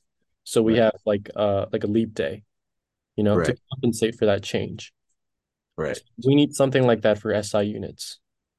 exactly yeah but you know that's no problem you know you just like like february you know you just just slap a few more things or you, or you get rid of a few things or wait what you add days to february right Right, yeah. yeah so you just slap a few more days on a february and or you know and you just like add a few more meters per second on the sea and you're good Hmm, very interesting. Um, let's go back to the question of whether it's even possible for those constants to change over. You know, this is very related to like, is it possible for the laws of nature to change based on where you are or when you are, right? And this is all related, like the laws of nature and constants. Um, Um, well, yes and no. I think I think constants is a is a little bit it's different, you know? Like like constants are um con constants like or okay, laws you know, they they they state the relationships between different things, you know? Constants just like help you get the exact relationship, right? mhm, You know, right. You're like kind of um, like again, the fundamentalness is in the ratio, but you're engineering the exact value using exactly. yeah. Yeah. So, um, you know, laws changing would be, um, yeah, no, actually, laws changing would be like paradoxical, you know, like like that. That means that the universe, um, you know, doesn't follow, uh, you know, what uh, a strict set of rules like we think it does, unless the changing of those laws abides by a different law. You know Mm-hmm. what I mean? Mm. Um, now, if that if that is not true, um, then it's essentially the same as being random, right? And now we have a universe with no laws, right? Mm. Or do we? Because at at like like like okay, let's say right now we have um we have laws. Or okay, uh let's say we have one theory of everything, one fundamental law. Okay. And this this fundamental theory of everything will last 50 years. And then in 50 years, um, it won't describe the universe anymore. We need a new theory of everything to describe the universe.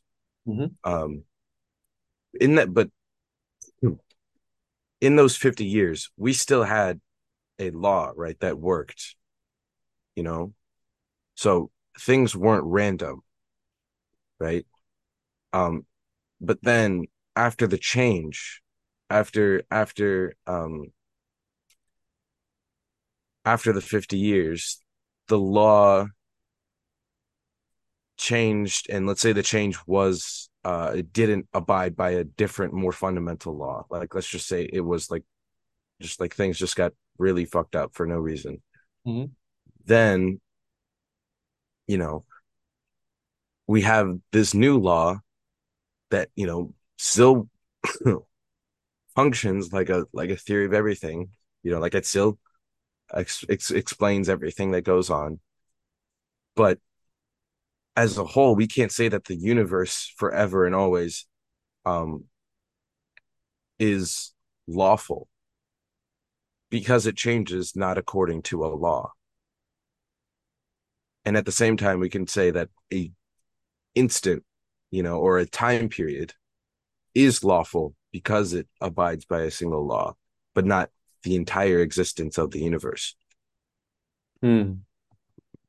So, um, getting back to like like changing laws versus changing constants, you know, changing constants, um, not necessarily paradoxical, whereas changing laws are fundamentally paradoxical, right? Unless unless the laws change according to a different law. Mm. I see what you mean. Yeah. Okay. But well, okay. What were you what were you gonna say? I mean, or because you you initially had the thought that, you know, it's the same, changing laws the same as changing constants, right? Right. I mean, like if the laws of the universe, yeah, I would, I would say they're definitely related. How?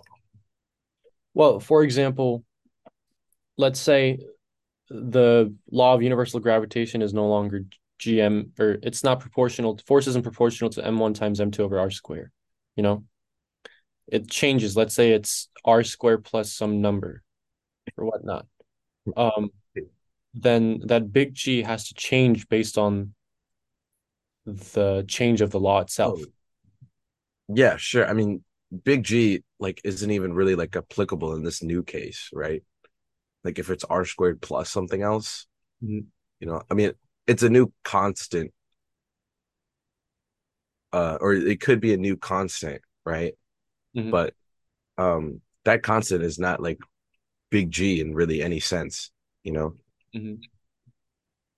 Um, Yeah. but I, I get, I get, I get what you mean. Like, like, like, if you change the physical law, the constants have to change as well. You know, Mhm. whatever constants are present have to change. Mhm. Um, I, I agree with that, but changing a physical law implies that you know there are no laws to begin with, Mhm. unless there is a law that describes the changing of physical laws. Mm.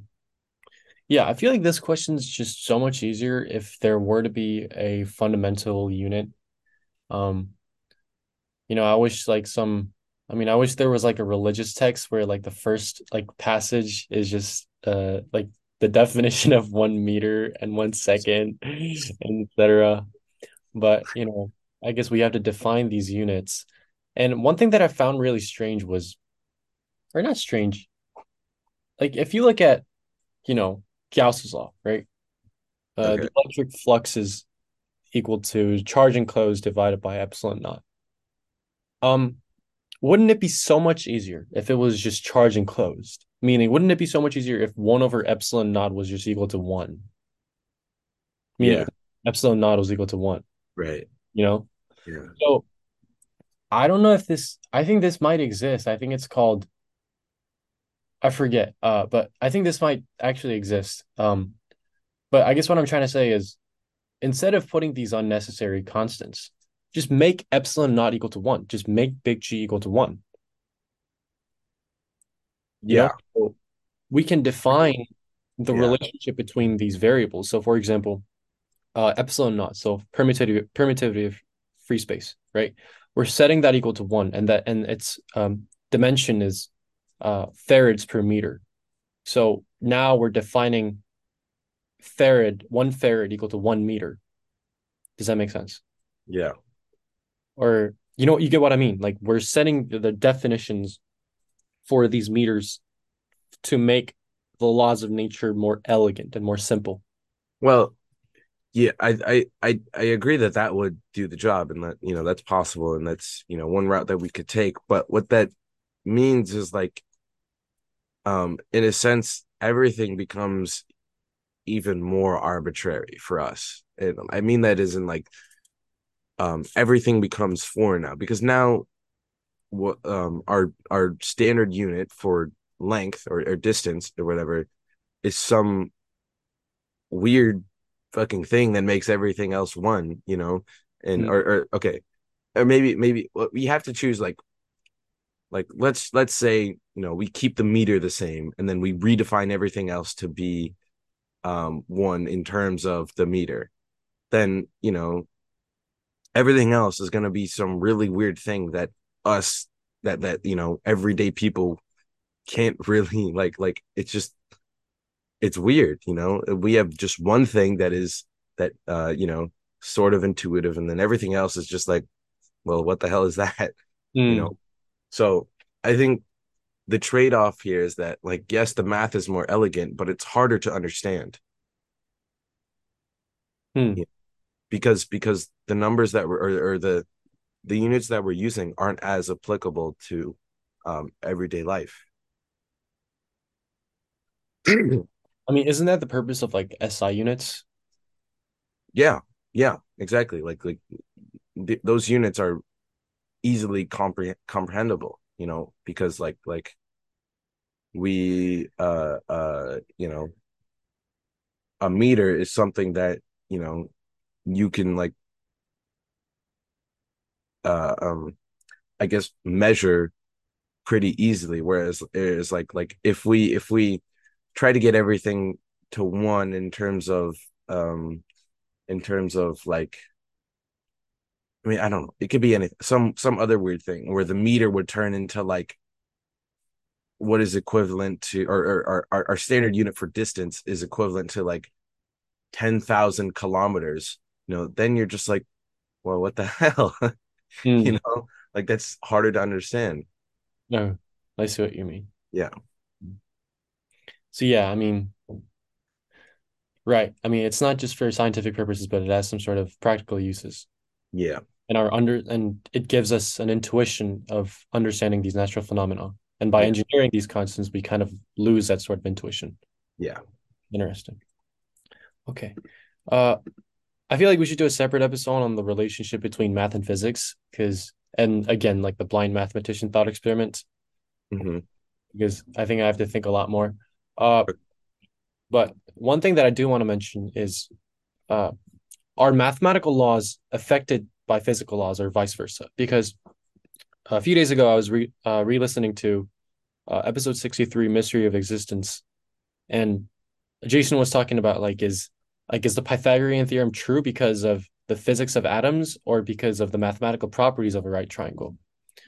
And that makes me remind like that makes me think like would mathematics change if the laws of physics ruling the world were different?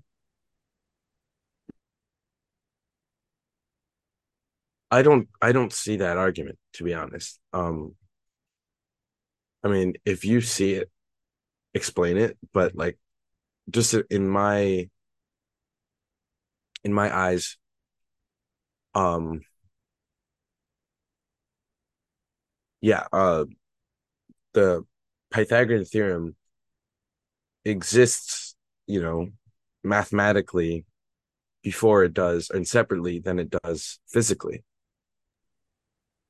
Yeah, that's that's what I think too. Um, because I mean, you don't need to understand the physics of, well, it's not about understanding the physics of atoms. It's more of like the physics of atoms causes right triangles to look in a certain way. And because it that causes the right triangles to look in a certain way, we find pattern that was caused by the physics of atoms.